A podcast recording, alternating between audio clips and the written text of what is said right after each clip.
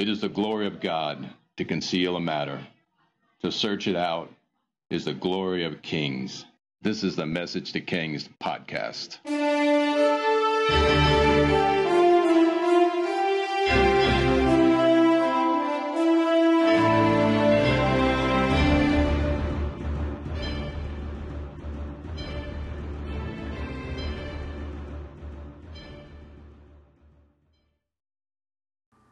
Episode 153 The Prophet Elisha and Five Everyday Miracles.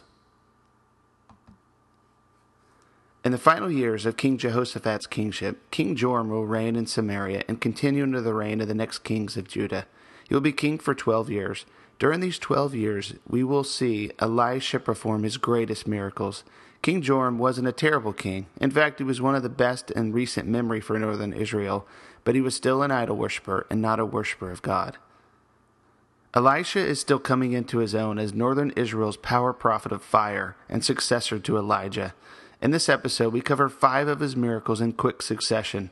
What I find interesting is how he ministers to everyone in all groups of society. His first miracle here is to a poor woman, so broke she's on the verge of starvation with enormous debt. The next miracle is for a rich woman, followed by ministry to the prophets or ministers in this time period. There is the multiplication of food as well, and later he will minister to Naaman, who would be considered Israel's enemy.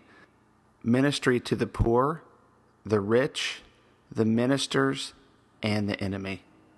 This guy really does typify Jesus, who ministered to anyone who is hungry for spiritual truth and power and revelation. All right, here we go. The prophet Elisha and five everyday miracles.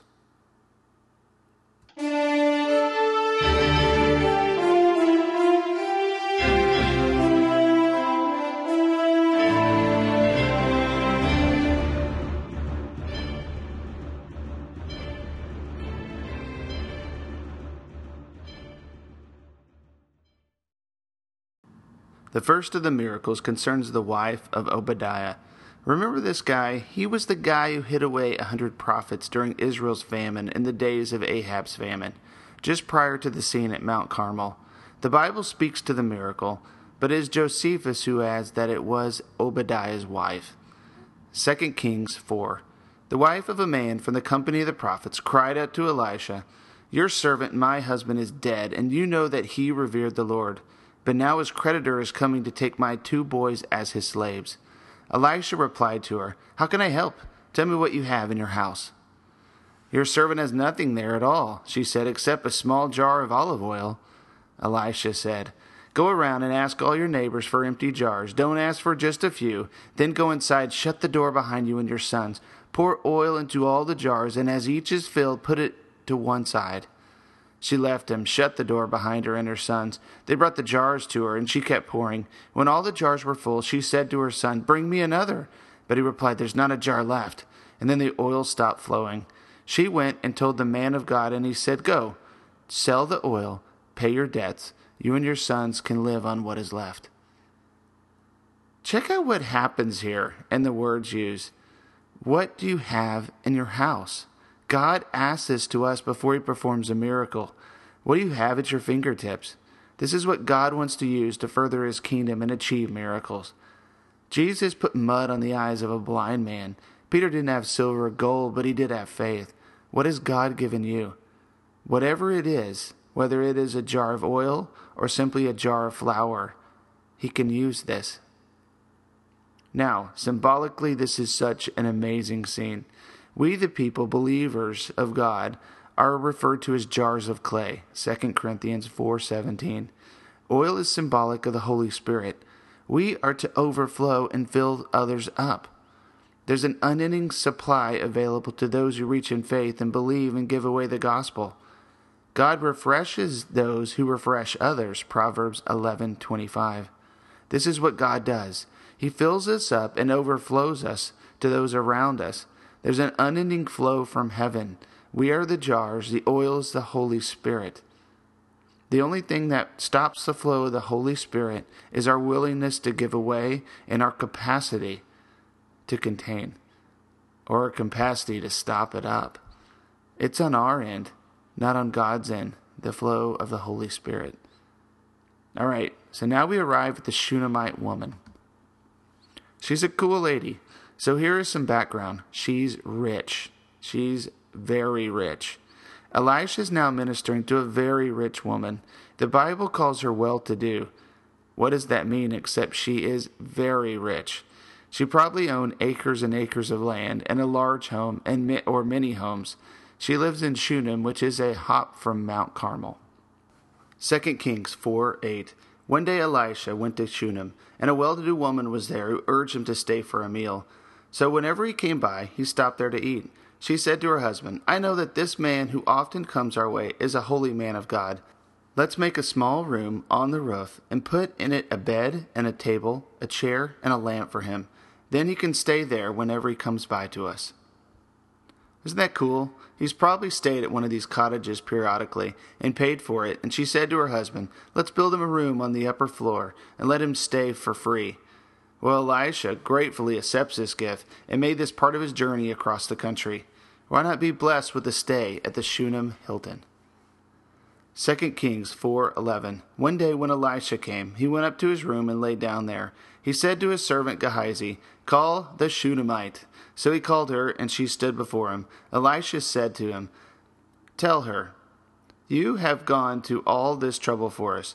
Now what can be done for you? Can we speak on your behalf to the king or the commander of the army?" She replied, "I have a home among my own people." What can be done for her? Elisha asked. Guys, he said, She has no son, and her husband is old. Then Elisha said, Call her. So he called her, and she stood in the doorway. About this time next year, Elisha said, You will be holding a son in your arms. No, my lord, she objected. Please, man of God, don't mislead your servant. But the woman became pregnant, and the next year, about that same time, she gave birth to a son, just as Elisha had told her. All right, so Elisha prophesies she's going to have a son, and a year later she has a son. What a reward for just building a room for the prophet. She received her heart's desire, a son. How amazing. She received a reward for her gift and hospitality to this power prophet. Now, this is something to consider the challenge factor. Fight for your gift. She is going to have a miracle baby, but this miracle will be challenged. Her son was a gift of God, and she never forgot this. So when tragedy struck her house, she did not forget who prophesied over her and her son. Before we get to this moment, we've got to track another character. Elisha has a servant now. His name is Gehazi. We've got to follow this guy and ask the question Is he the successor to Elisha? Elisha followed Elijah, who was going to follow Elisha. We have to believe this is probably going to be Gehazi, who is the only servant of Elisha who has a name. Will he become the successor to Elisha? We'll see. For this reason, let's keep an eye on Gehazi. 2 Kings 4:18 The child grew and one day he went to his father who was with the reapers. He said to his father, "My head, my head." His father told the servant, Carry him to his mother. And after the servant had lifted him up and carried him to his mother, the boy sat up on her lap until noon. Then he died. She went up and laid him on the bed of the man of God, and then shut the door and went out. She called her husband and said, Please send me one of the servants and a donkey, so I may go to the man of God quickly and return. Why go him today? he asked. It's not the new moon or the Sabbath. That's all right, she said. She saddled the donkey and said to her servant, Lead on, don't slow down for me unless I tell you. So she set out and came to the man of God at Mount Carmel. When he saw her in the distance, the man of God said to her, his servant Gehazi, Look, there's the Shunammite. Run to her, ask her, Are you all right? Is your husband all right? Is your child all right? Everything is all right, she said. She didn't want to tell Gehazi what was going on, only the man of God.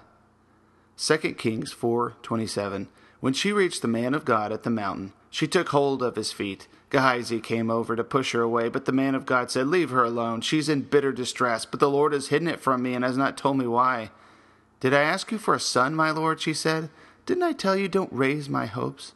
Elisha said to Gehazi, Tuck your cloak into your belt, take my staff in your hand, and run. Don't greet anyone you meet, and if anyone greets you, do not answer. Lay my staff on the boy's face. But the child's mother said, As surely as the Lord lives and as you live, I will not leave you. So he got up and followed her. Gehazi went on ahead and laid the staff on the boy's face, but there was no sound of response. So Gehazi went back to Elisha and told him the boy has not awakened. Gehazi didn't achieve much, but Elisha was on his way. Gehazi wasn't operating in the same power. Don't trust your subordinates to do what must be done yourself. 2 Kings 4:32 When Elisha reached the house there was a boy lying dead on his couch. He went in, shut the door on the two of them, and prayed to the Lord. Then he got on the bed, lay on the boy, mouth to mouth, eyes to eyes, hands to hands. And as he stretched himself out on him, the boy's body grew warm. Elisha turned away and walked back and forth in the room, and then got on the bed and stretched out on him once more. The boy sneezed seven times and opened his eyes. Elisha summoned Gehazi and said, Call the Shunammite. And he did. And when she came, he said, Take your son. She came in, fell at his feet, and bowed to the ground. Then she took her son and went out. A resurrection. This is incredible. Take note of the approach again. He was private. He closed the door on everybody. With the dead child, he lay on the boy face to face, eyes to eyes, hands to hands, and he prayed. He did this twice. I like Elisha's word. I think he's funny in a way. How can he just say, call the Shunammite? This is just one of those good liners. Call the Shunammite. And the Bible just keeps going, miracle after miracle in this chapter. And there's hardly even a segue between the stories. And so here's another miracle, and it's like Shakespeare wrote some of these lines. Like they're a part of some play or chapter in a play. The next part of the story, if you would do it in chapters, would be called There's Death in the Pot. 2 Kings 4:38 Elisha returned to Gilgal, and there was a famine in that region. While the company of the prophets was meeting with them, he said to his servants, Put on the large pot, and cook some stew for these prophets. One of them went out into the fields to gather herbs, and found a wild vine, and picked as many of its gourds as his garment could hold. And when he returned, he cut them up and put them in the stew, though no one knew what they were. The stew was poured out for the men, but as they began to eat, they cried out, Man of God, there is death in the pot. And they could not eat it. Elisha said, Get some flour. He put it in the pot and said, Serve it to the people to eat.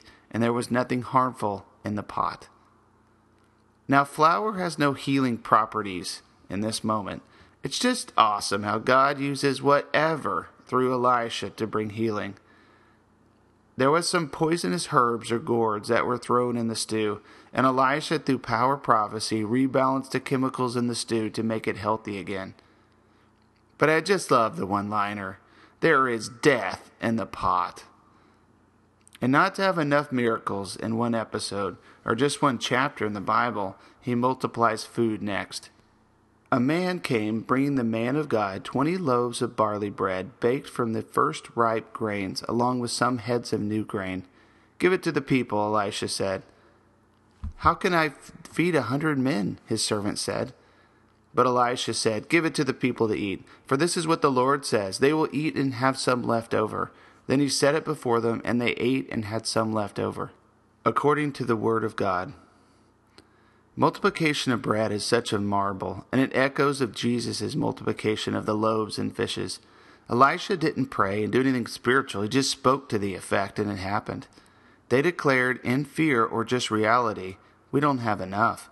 His response, Give it to the people, there's always enough. God multiplied the bread as it was broken and passed from person to person. Just like there was enough for each jar of oil, there was enough bread for every person miracles of provision, life and resurrection, healing and provision. Elisha was a man of God. He performed miracles and displayed the power of God to all who witnessed him in northern Israel. To conclude this episode of Message to Kings, we see a pattern of Jesus' ministry in the prophet Elisha. Jesus ministered to all who were hungry and thirsty for righteousness. He ministered to everyone in front of him by divine appointment, no matter the social class, citizenship, or class structure, he ministered and showed the love and power of God to all. Check out Paul's declaration of ministry in his letter to the church at Corinth. 1 Corinthians 9:19. Though I am free and belong to no one, I have made myself a slave to everyone, to win as many as possible. To the Jews I have become a Jew, to win the Jews. To those under the law I have become one under the law, though I myself are not under the law, so I may win those under the law. To those not having the law I have become like one not having the law, though I am not free from God's law, but I am under Christ's law.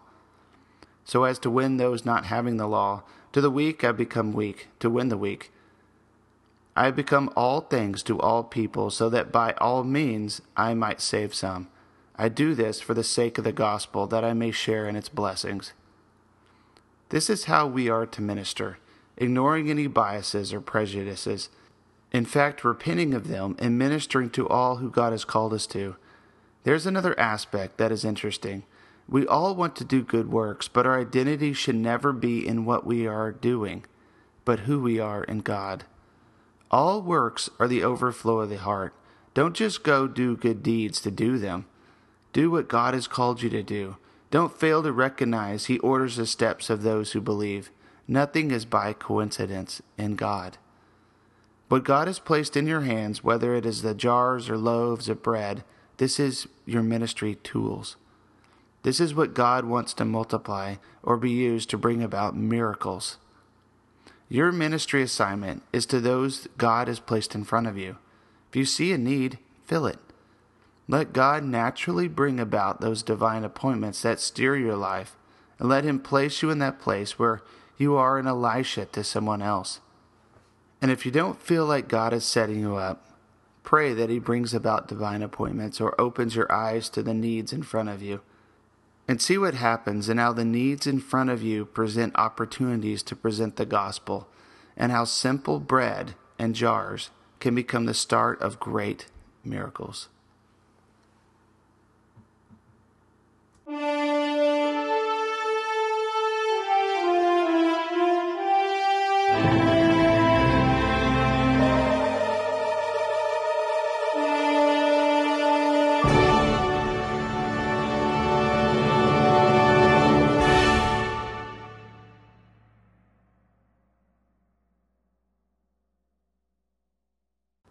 Thanks for tuning in to this episode of Message to Kings. Feel free to visit the website, messagetokings.com, share the Facebook page, or if you want to chat, email us at messagetokings at gmail.com.